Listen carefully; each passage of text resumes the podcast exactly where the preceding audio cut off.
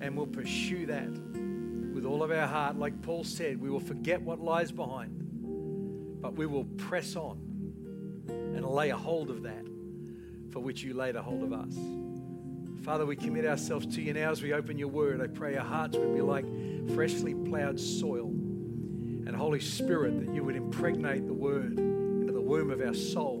And that, Lord, you would fertilize it, you would nurture it, you would breathe upon it. Your word, Father, would live within our heart, that we might follow you and honor you all the days of our life. In Jesus' name. Amen. Amen. Why don't you take your seat? Some of the songs that our team have been leading us in today are very relevant to just what I want to share on this morning, particularly that great old hymn, It Is Well with My Soul.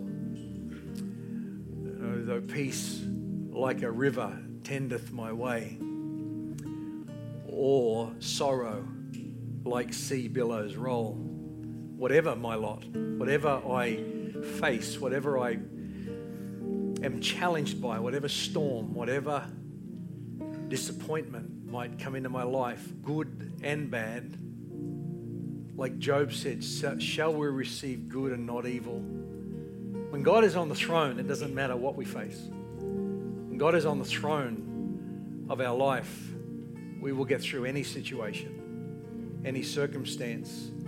And that last song is faithfulness. His mercies are new every morning. His faithfulness just lasts forever and ever and ever and ever. And what He's done for others, He can do for you. There is no partiality with God, there is no shadow of turning. He is the greatest constant you would ever have in your life. He's the anchor of our soul, He's the rock of ages. No matter how strong those winds blow and those storms ravage, He is an ever present help, ever present. Not a sometimes present, but an ever present help in time of trouble. We do have a great month coming up this month, uh, particularly October, the 22nd, the weekend of the 22nd. As uh, Jono said, Pastor Danny Guglielmucci is with us.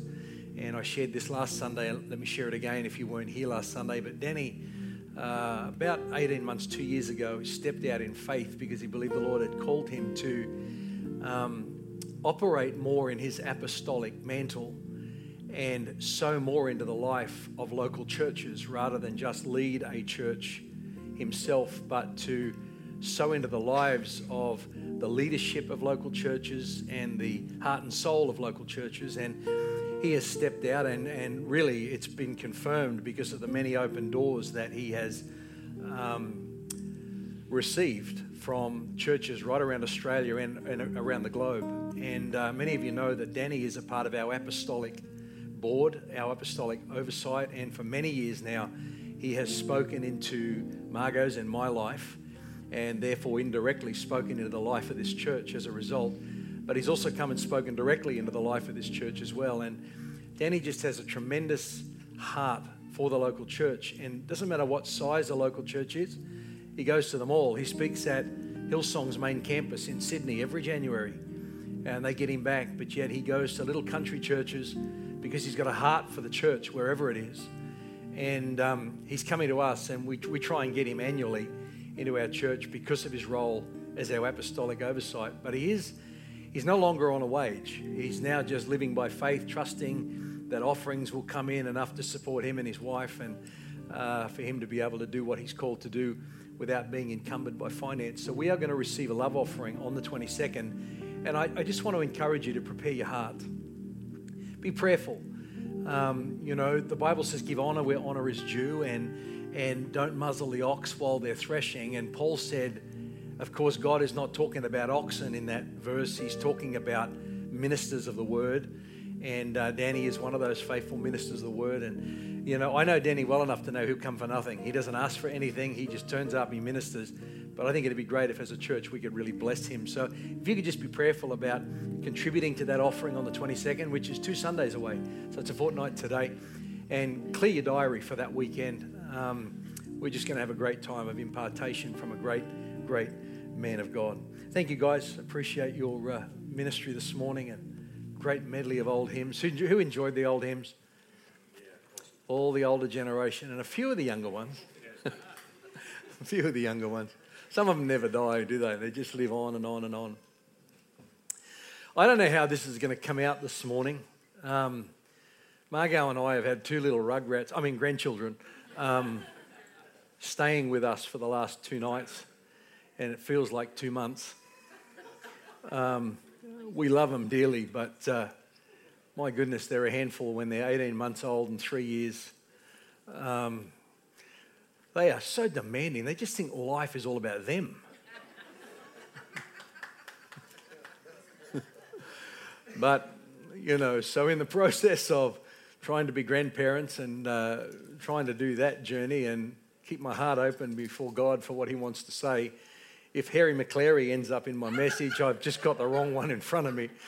Um, but anyway, let's see how we go this morning. Proverbs chapter 16 and verse 9 is the starting point for my message. And I, I, don't feel I'm going to speak very long today. We might have a little bit more worship towards the end of my message. Uh, but I do hope to really encourage you and challenge you with this. But Proverbs chapter 16 and verse 9 says, A man's heart plans his way, but the Lord directs his steps. A man's heart will make all kinds of plans and establish all kinds of dreams and aspirations, things that he wants to do, things that he doesn't want to do, places he wants to go, places that don't interest him. A man will plan his way. Generally speaking, we have goals and dreams and and you may not write them down in a book, but you keep them in your heart, things that you would love to do before your days on this earth uh, over places you'd love to go, ministries perhaps you'd love to launch or participate in and engage in. We all plan our way. But how many of you know that, that our plans don't always come to pass? Our plans don't always work out the way we had originally anticipated or perhaps strategized. And, um, you know, I, I know for me, when I first had the call of God upon my life, I, I thought it was to be a traveling evangelist. And I began to kind of think that way and plan that way. But I began to discover that I might have a plan, but it's God who directs the steps. And He ultimately will take us where He wants us to go, and He will journey us not just to the place He wants us to go, but He will take us the pathway He wants us to go. I am a, a firm believer that the Lord still speaks today. And when it comes to directing our steps, He will speak to our heart. He will bring His word to light. As we sit in His presence, as we wait faithfully upon Him, as we surrender our heart and our soul and our plans to Him, He will speak to us. According to Hebrews chapter 12 and verse 25, the author says, See that you do not refuse Him who what? Speaks. It doesn't say, see that you do not refuse him who has spoken, but him who speaks. That, that tells me immediately God still speaks today. God is not silent. We are just not attuned. We have so many frequencies and so many voices vying for our attention that often they will muffle out the voice of God. And that's why it's so important for us to put time aside where we sit quietly and in quietness and in confidence, we find our strength. And as we wait upon the Lord, we mount up with wings as eagles. And often that strength and that energy to rise up comes from his voice speaking into his life, into our life. The author goes on and says in this verse, if they, he's talking about the children of Israel when they were coming out of the wilderness, or out of Egypt into the wilderness, on their way to the promised land. If we, you know, if they did not escape, who refused him who spoke on earth? It's talking about Moses.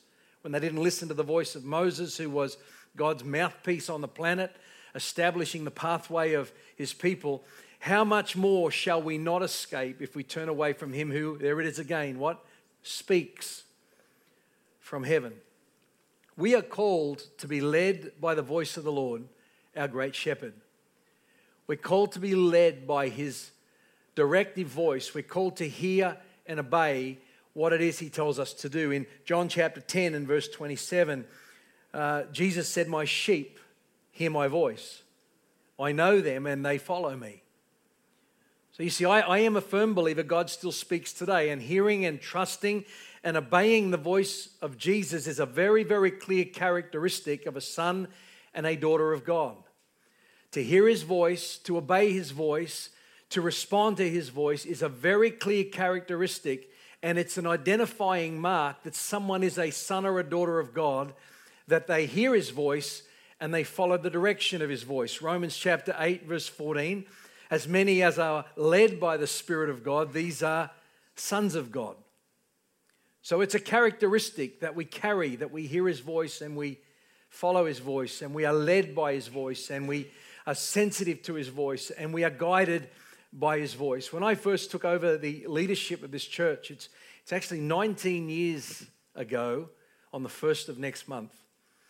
And I look back and I think, man, that's a lifetime. That is, that is a lifetime. But when I first took over the leadership of this church, I, I was overwhelmed. I, I believe the Lord spoke to me. He, he gave me very, very clear direction. And as I sat in His presence and I waited upon Him, He made things very clear to me. And, and I was so confident that I actually said to the Lord, I'm not going to apply for the position. If I'm the man, you'll speak to them and they'll ask me to come. And that's exactly what happened. You would think, having had that unfold in such a way, that my confidence levels would have been up here. But they weren't. I was still overwhelmed. I still felt inadequate. I still felt ill prepared. I still felt unequipped for what it was God had called me to do. Even though I knew He'd called me to do it, I had a sense in my heart God, I can't do this without you, and I can't do this without your voice. I need to be directed. I need to be led. I know you've given me a brain and I know you've given me uh, an, an ability, a God ordained ability to work things out and to strategize and to plan because a man does plan his ways, but ultimately, he will breathe on those plans, adjust those plans, and redirect those plans. And we have to be big enough to allow him to do that. And, you know, I, I also am a firm believer that if things don't work out the way you had planned or strategized, there is, there is a bigger and a better purpose behind it all. The steps of a good man are ordered by the Lord. And if we if we are people who just struggle with disappointment because, well, I wanted God to do that and He didn't, I wanted God to do this and He didn't, if you truly believe that your steps are ordered by the Lord and that if God is for you and that He is not against you, if you truly believe that in Christ you are more than a conqueror, then you can know beyond a shadow of a doubt that your every single step is being ordered by God, even down the pathways you don't want to go. Even when doors close, that you want to stay open, or even if doors open that you don't want to open. You can be sure that if you believe what the Bible says, that, that wherever you might go, He's leading and directing your steps to a far bigger purpose than we could have ever dreamed of or imagined. I want to welcome my son and daughter in law into the house. Late for church again.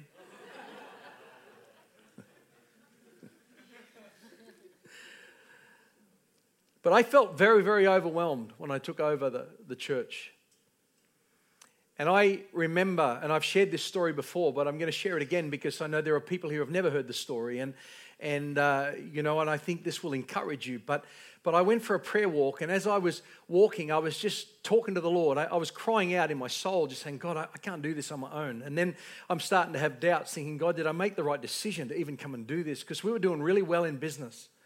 We didn't need to leave the business. The business was flourishing and it, it, had the potential to expand and enlarge and go to places that, that we hadn't seen it go. And, and I began to doubt and I'm saying, God, I can't do this without you. I need your presence. Without your presence, I was a little bit like Moses. I, without your presence, I can't go any further. And I need your voice. I need your, your guiding hand. I need your directive word to my heart. God, I, I can't do this without you. And as I walk down the street, it's one of the most dynamic experiences I have ever had in my entire Christian leadership journey. And it hasn't happened very often. It's, it's just been rare occasions where, in those pivotal moments, where God sees the heart and He sees the sincerity of the heart and the desperation of the heart. As I'm walking down the street, it was like somebody walked up alongside of me and put their hand in mine. I literally thought somebody had. It was so real, as I walked, I went like that. Thinking, who's that? And there was nobody there. And instantly I felt the Holy Spirit say to me, I am with you all the way. Uh, about a year or two ago, I was praying in our staff prayer meeting, and I had, I don't get very many visions, but they say old men get dreams, young men get visions, and that might be why I don't get visions. But I don't get many visions, but I'm in a prayer meeting, and, and it was like a, a movie screen was turned on in my mind, and I saw Jesus like I'd never seen him before. It was Jesus the man standing in front of me. He didn't look like the pictures of Jesus that I've seen, that artists have portrayed. He didn't look like the Jesus from the greatest story ever told, or the Easter movies, or the Christmas movies. He, it, it was, and I knew it was a vision from God. And he looked at me in the vision, smiled, and said, We are in this together. You see, I know he still speaks today. He still guides and he still directs today. Earlier this year, I entered a, a very serious prayer focus fast because I wanted some clear direction from the Lord. And it was back in around March, April, and I, I was fasting and I was eight days into the fast and I'm lying on my lounge at home and I, I was just talking to the Lord. I said, God, I need, I need clarity. I need some direction. I need to know what it is you want me to do at this particular junction in my life. And, and as clear as two things he dropped into my heart, and there were two things that I just knew were from God. He spoke to me, and what he spoke to me, uh, faith leapt inside of me, and I knew it was the voice of God, and I knew it wasn't exactly what I thought he was going to tell me to do, and that's why I knew it was even God. Because it sat so peacefully in my heart, but it wasn't really what I was hoping he was going to tell me but he spoke, and it gave me a whole new sense of clarity and resolve and conviction to get up and keep moving in a certain direction. I am a firm believer that God still speaks today. However, however, I don't believe it's the only way he leads us.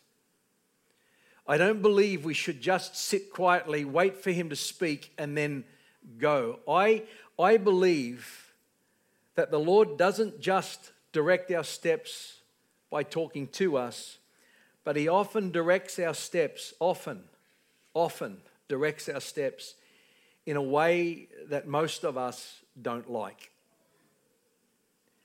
And that's by dropping problems in our lap. and we don't like problems. None of us like problems, unless you're a mathematician.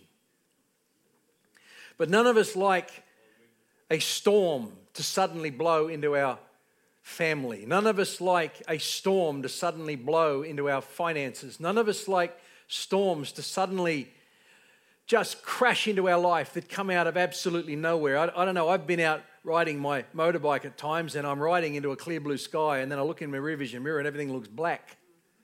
And then when you kind of look back, you think I better ride a bit faster this thing's chasing me. They can come suddenly and come out of nowhere, but often God will direct our steps by dropping problems into our life. The psalmist said in Psalm 119, verse 71, it might as well be verse 7001 because there's so many verses in Psalm 119. He, watch this. He says, My suffering was good for me.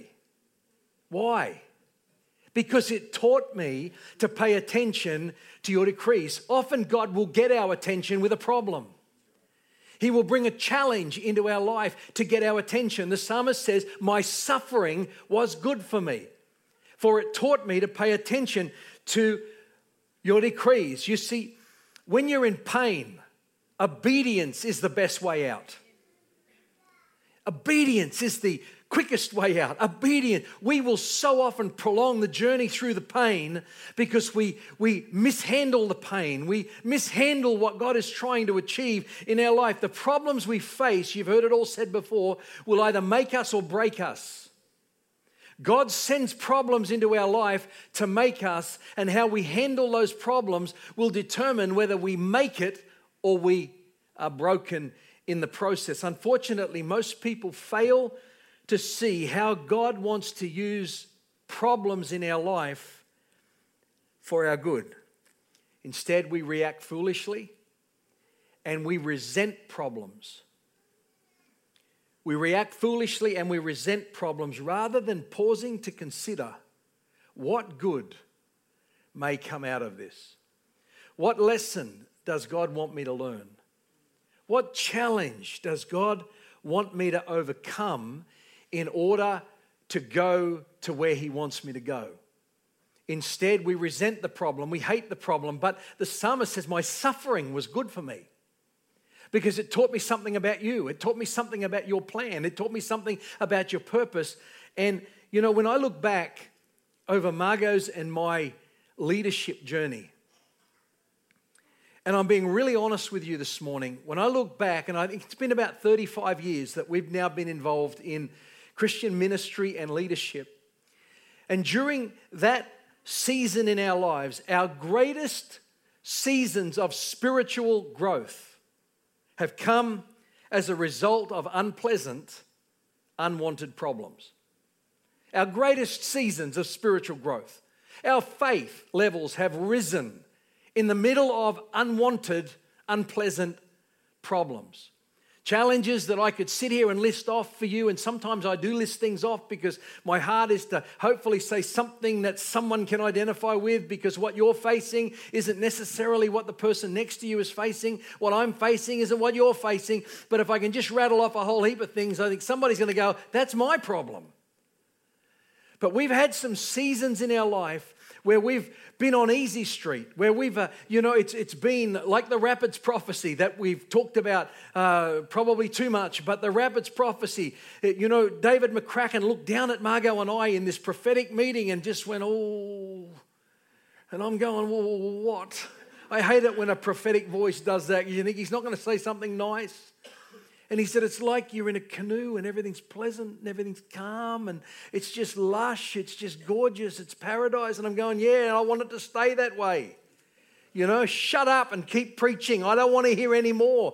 But then he said, But, but, the river is going to pick up speed and then it's going to pick up more speed and then it's going to even get faster. And the next thing you know, you're going to be in the rapids. This is almost verbatim of what he said to us. And he said, Your paddles are going to go overboard and you're going to lose all control. And all you'll be able to do is trust God. But God is engineering these things in, in the lives of leaders because what he wants to do in the church, he can't do through human gifting alone. He has to do it through yielded hearts, surrendered hearts, broken hearts that are yielded to the, rider with the bit in the mouth mouth so he can take you where he wants you to go. But at the other end of it, there's going to be an incredible, fruitful place and a breakthrough that is just going to take you to places you never thought possible. But there were times in the journey of the problem.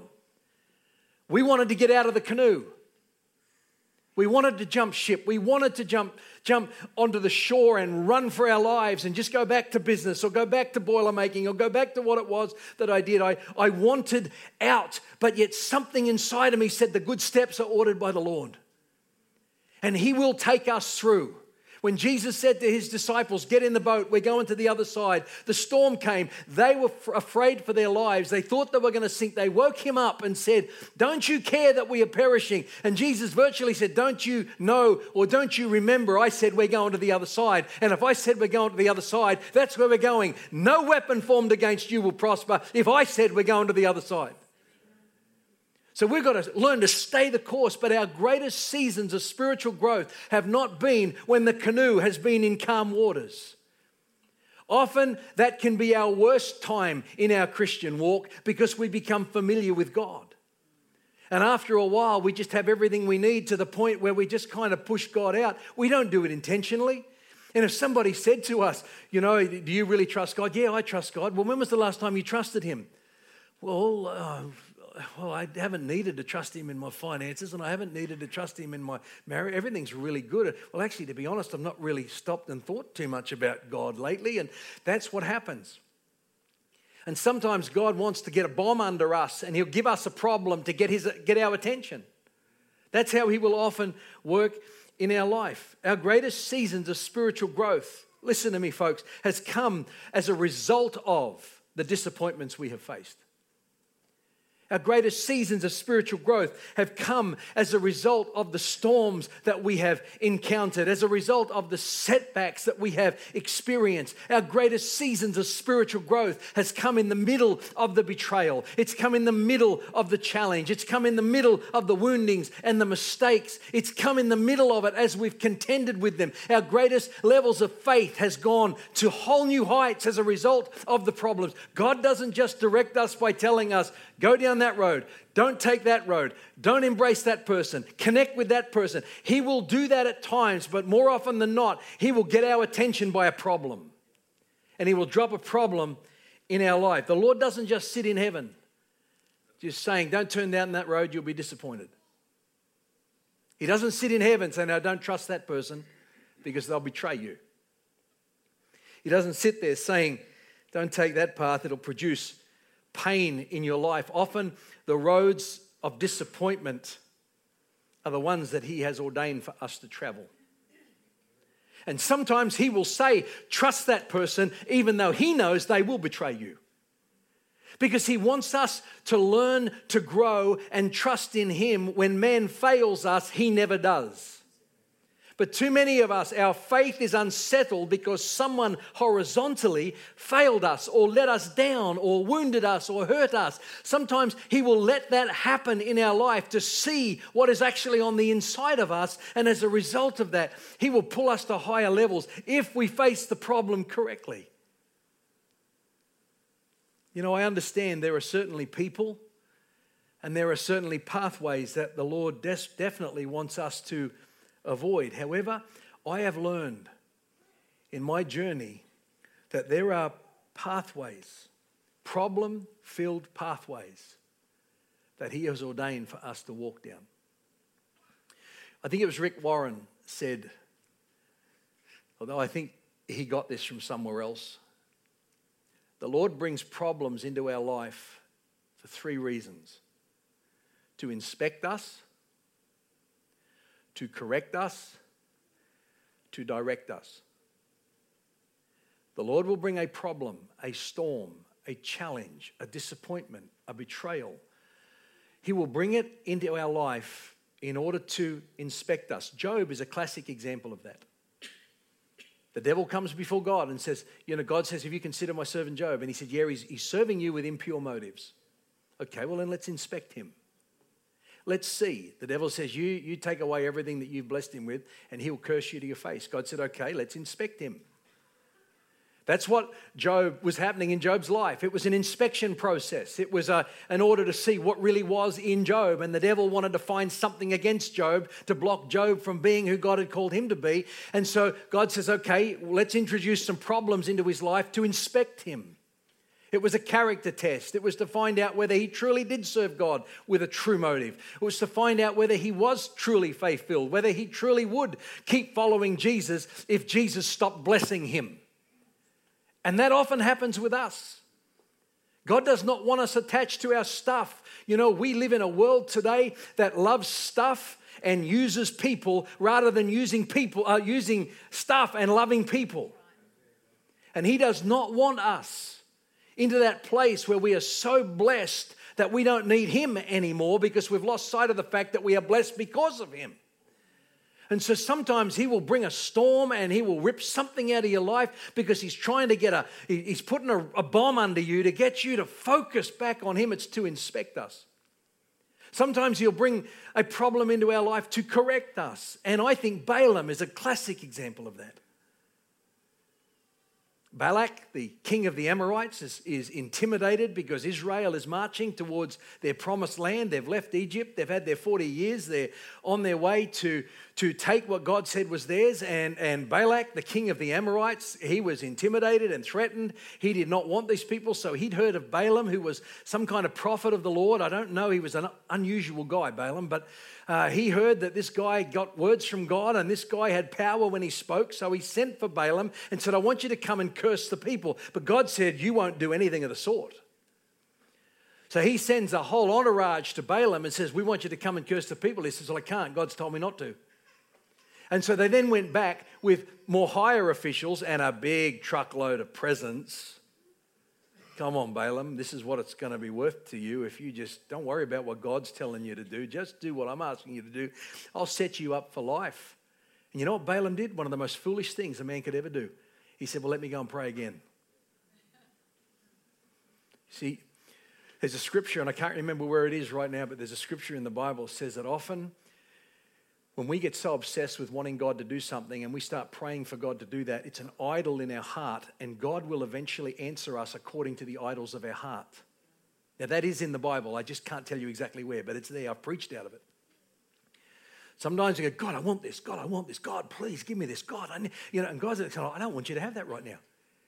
Or I don't want that to take place in your. But, going, but we get so obsessed that we're really, it's become our God, not God and the things become our God, and we go, I want that. And then the Bible says if we get like that, eventually God will say, All right, you can have it. But then it burns us. And so Balaam goes back and he begins to pray, God, I've just seen the bag of goodies. Are you sure you don't want me to go and curse your people? Oh, duh. How much wrong with this man? You know, he's just got an image in his head that he, he's lost sight of God. And you know what? God said, You're Yeah, all right, go. That used to always throw me. I think, you just told him not to go. And now he's come back and saying, oh, you know, maybe I've misheard. God says, all right, go.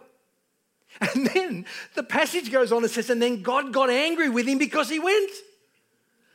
This is bizarre. Sometimes we read this, you think, oh, no, it's too hard to understand. But when you pull the veil back and you, you get a revelation of what's gone on here, God told him not to go. Then when he gets his eye on the loot, he goes back and says, God, I just want to make sure that this really, I mean, oh, this would be great if it was your will. And then God said, Yeah, you've got an idol in your heart, and I'm going to answer you according to the idol of your heart. And God said, Go. And then when he goes, God gets really angry with him. Because it's almost like God saying, I told you the first time what I wanted you to do. That's what you need to hang on to. And then he gets on his donkey and he starts off. And there's big, whopping, great Arnold Schwarzenegger angel stands in the path of the donkey. Balaam can't see it because he's a stupid twit. But the donkey, who's smarter than Balaam, sees it. and it freaks the donkey out. And then the donkey then slams into a wall and crushes Balaam's leg up against the wall. And Balaam, you stupid ass. Oh. Sounded like I was from America then, didn't it? Well, it is. They are an ass, aren't they? That's all right. If I was in America, I'd probably be in big trouble saying that now. You stupid donkey. And then the donkey pulls the donkey out and it goes up, but the angel's still standing there, eyeballing the donkey.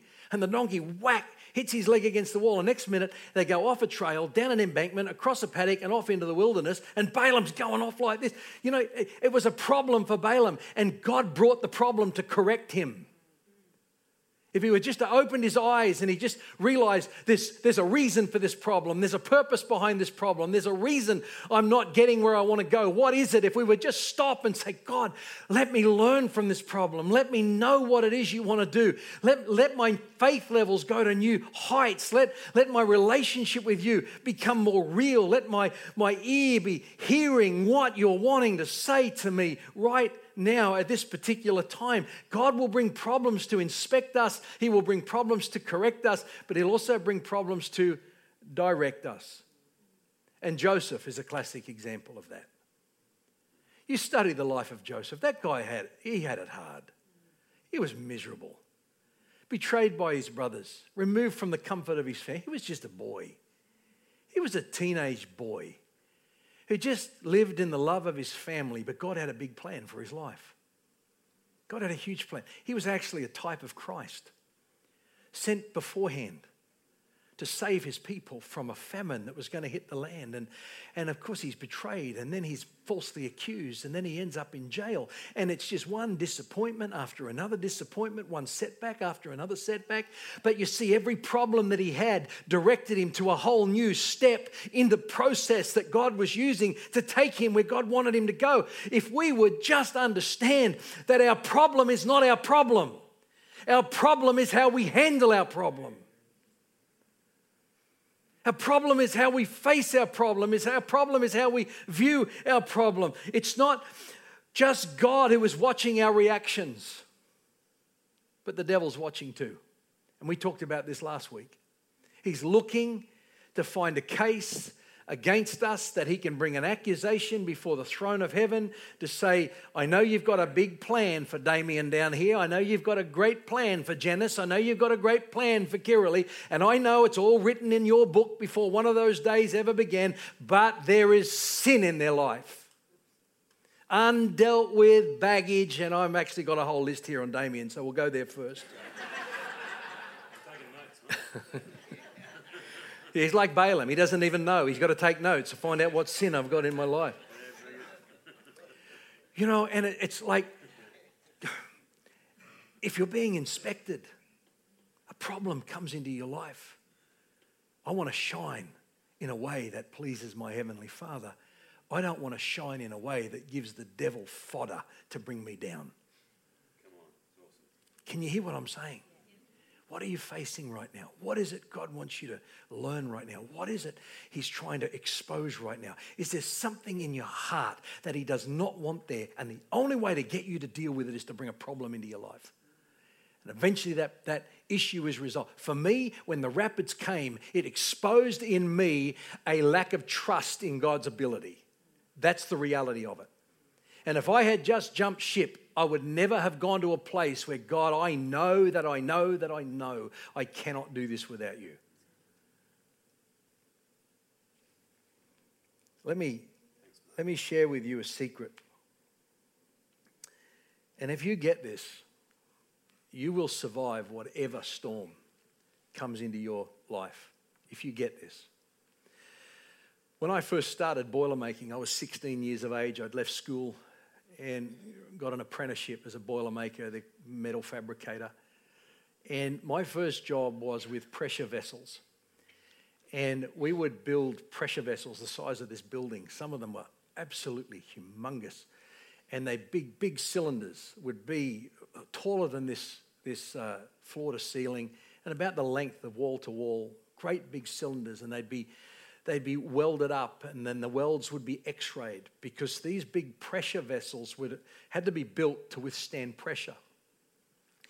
And what we used to do is we would fill these big things with water and then you'd seal off all the valves and then you would pump air into the vessel. And we used to have a gauge. The pressure was mind blowing. I thought, if this thing blows, we'll all land at Nobby's for sure. It'll, it'll, be, it'll be disastrous. But they would pump incredible amounts of pressure into this thing, looking for leaks, looking for cracks, looking for anywhere water might be seeping through. And it, I, I don't know, I can't remember what sort of poundage it was that was pushed into these pressure, pressure vessels, but they'd be tested. And if there were cracks, it had to be back gouged and then re-welded and then re-x-rayed because when that went out into the field, they had to know there wasn't going to be a potential disaster. But one of the first jobs I worked on was a submarine was actually not a submarine like you would think of a submarine. It was what they call a diving bell. And it was a two man submarine, it's like a mini sub.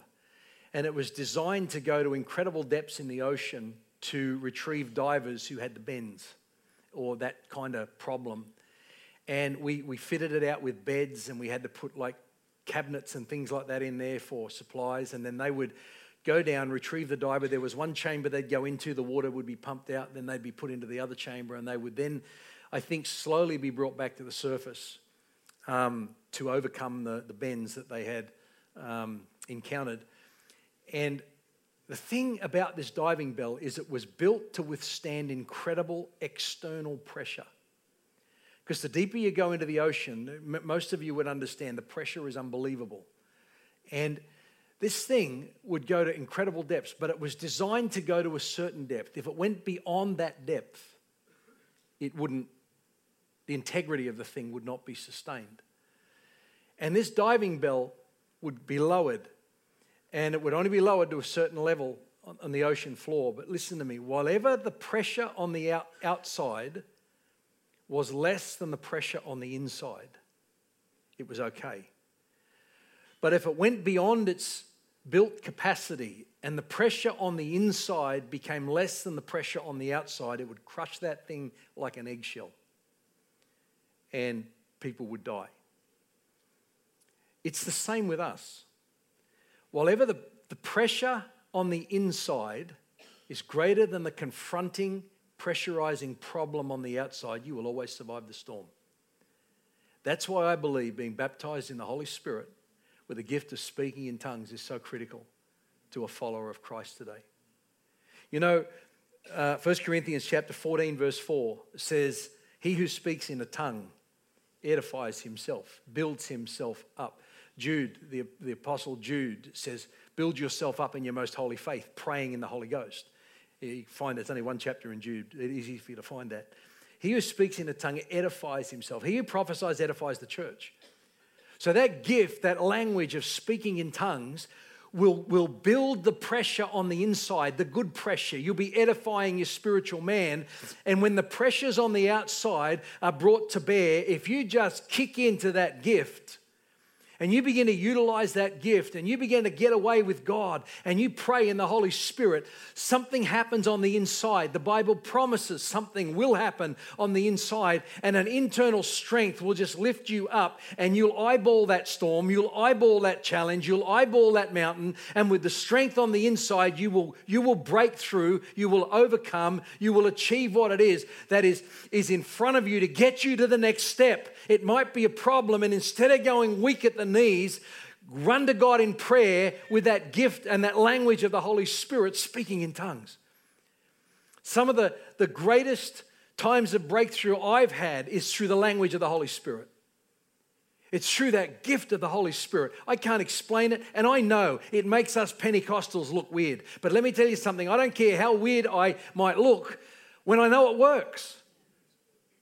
Now, I, I, agree, we don't go blurting out speaking in tongues while we're walking through the shopping center aisle. You know, some lady walks past and don't do that. You know, Paul, Paul is very clearly teaching us, you know, that, that only spiritual people understand spiritual things. And when you're outside of Christ and you're lost, you are dead in your spirit. We don't under, we just look weird. Don't look weird. And that's why the Bible actually says, he, you know, he who speaks in a tongue edifies himself, but he who prophesies edifies the church. And prophecy, he said, I, I, would rather you not come and all just speak in tongues because when unbelievers come, they go, these people are nuts. It says that in 1 Corinthians.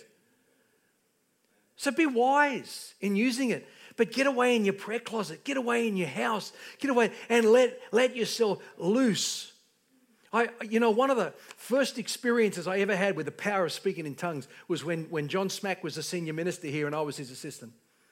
John called an all night prayer meeting. I've never called one of those. I like my sleep. He calls an all night prayer meeting, and we went up into Clarence Town to what the property the church owned back then, Prayer Village. And I thought, oh, I just want to have a, a good meal and let's watch a movie and let's, let's just enjoy each other's company. Let's go to bed at a reasonable hour and let's just enjoy the, the night. Let's talk spiritual things. And he said, No, we're, we're going to pray all night. And I thought, How am I going to do this? And he wanted to start straight away. And it's like, It's not even dark yet. We've got to pray all night. I thought, I don't want to pray all night. My flesh was screaming, I don't want to pray all night. But after a while, I knew he was going to and he was the boss. And what was I supposed to do? They're not going to make, make good of this somehow. So I just sat in the lounge room floor talking to myself after all the grumbling and the complaining. Felt like the sons of Korah. John, I complaining. So one of the ground didn't open up and swallow me up. But I just said, Lord, I said, I, I've got to get through the night. And I feel really bored. And I just felt, I just felt him say to me, brain tongues. Now I was about to speak at a youth camp about two or three weeks, and I didn't know what I was going to speak on. I had to speak four times, and and uh, and, and I just felt the Lord say to me, "Pray in the Holy Spirit." So I just started.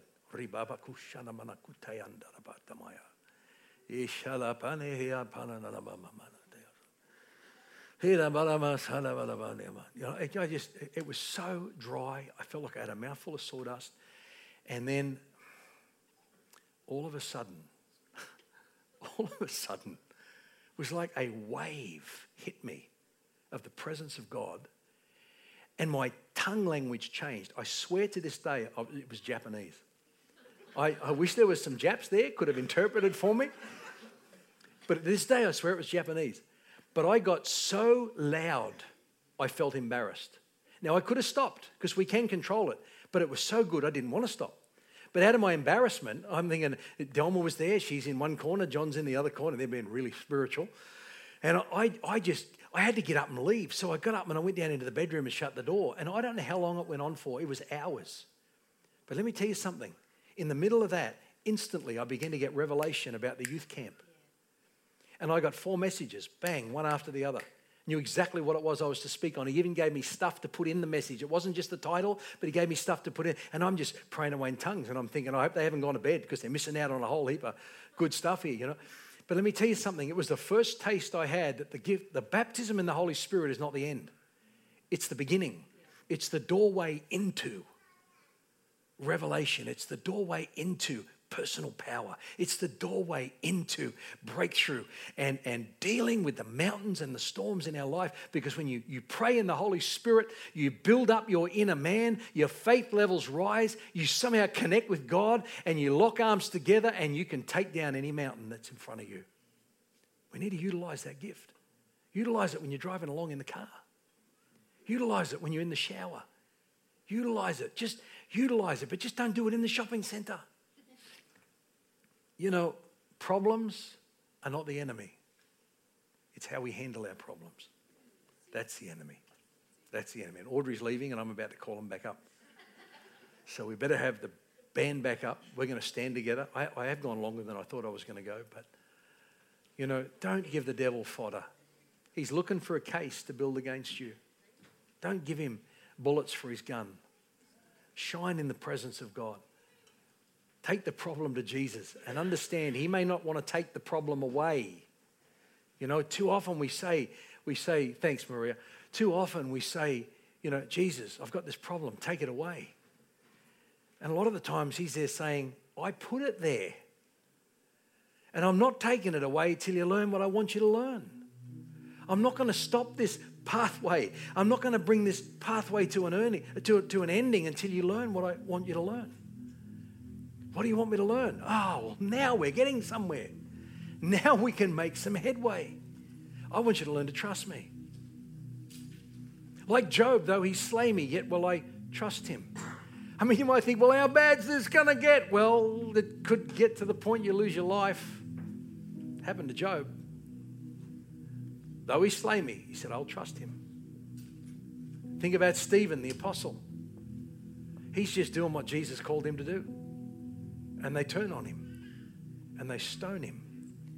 And I'm thinking, well, any minute now, an angel's going to come out of heaven, smite them all, and he'll recover. He didn't.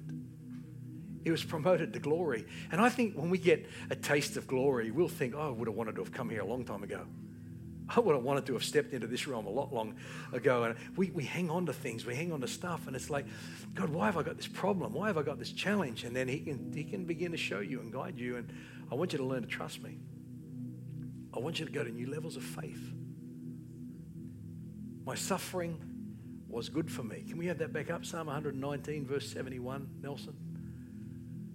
My suffering was good for me, for it taught me to pay attention to your decrees. Don't resent your problem. Let your problem build you, let it grow you. I'll be honest, there were times in the last seven years I didn't think I was going to make it. Honestly, I did not think I was going to make it.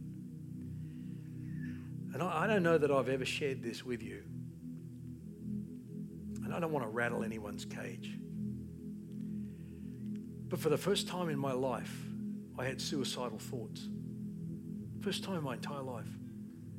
Now, I don't believe I was suicidal. I don't believe I would have ever done the deed.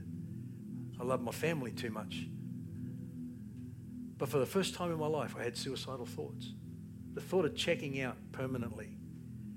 I'd be with Jesus. I'd, it was just a very, very appealing idea. But I had to come to a place, but that might not be what you want from me. What is it you want me to learn out of this? This is so hard. This is so painful. This is so, so gut wrenching.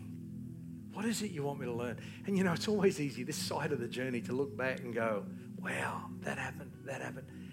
I, I was so blind to what was really going on there. There was a bigger picture. And now I can see that happen. I've, I've actually written a book about my journey. I don't know that it'll ever be published because it's a very raw book. It's a very raw book. It's done in two parts the story, the journey, One day I think it'll help pastors. The second part is lessons that Margot and I learned. That's the key part. And there were 20 lessons that I believe we've learned in that journey. And you know, if I had checked out, I would have sabotaged all of that. I would have sabotaged all of that. Your biggest problem is not the problem, it's how you handle the problem. And if you let the problem drive you to Jesus, where you end up with nothing but you and Jesus, that's not such a bad place to be. When it's just you and Jesus, it's not such a bad place to be because He owns the cattle on a thousand hills. The earth is His and the fullness thereof. It all belongs to Him. When it's just you and Jesus, sometimes I think if we're so caught up with our stuff, if He just took it away and reintroduced us to Him, I think we'd become totally different people. Stay the course. Stay the course. Don't give the devil fodder by behaving badly in your problem. Shine for Jesus. Amen. Amen. Father, I thank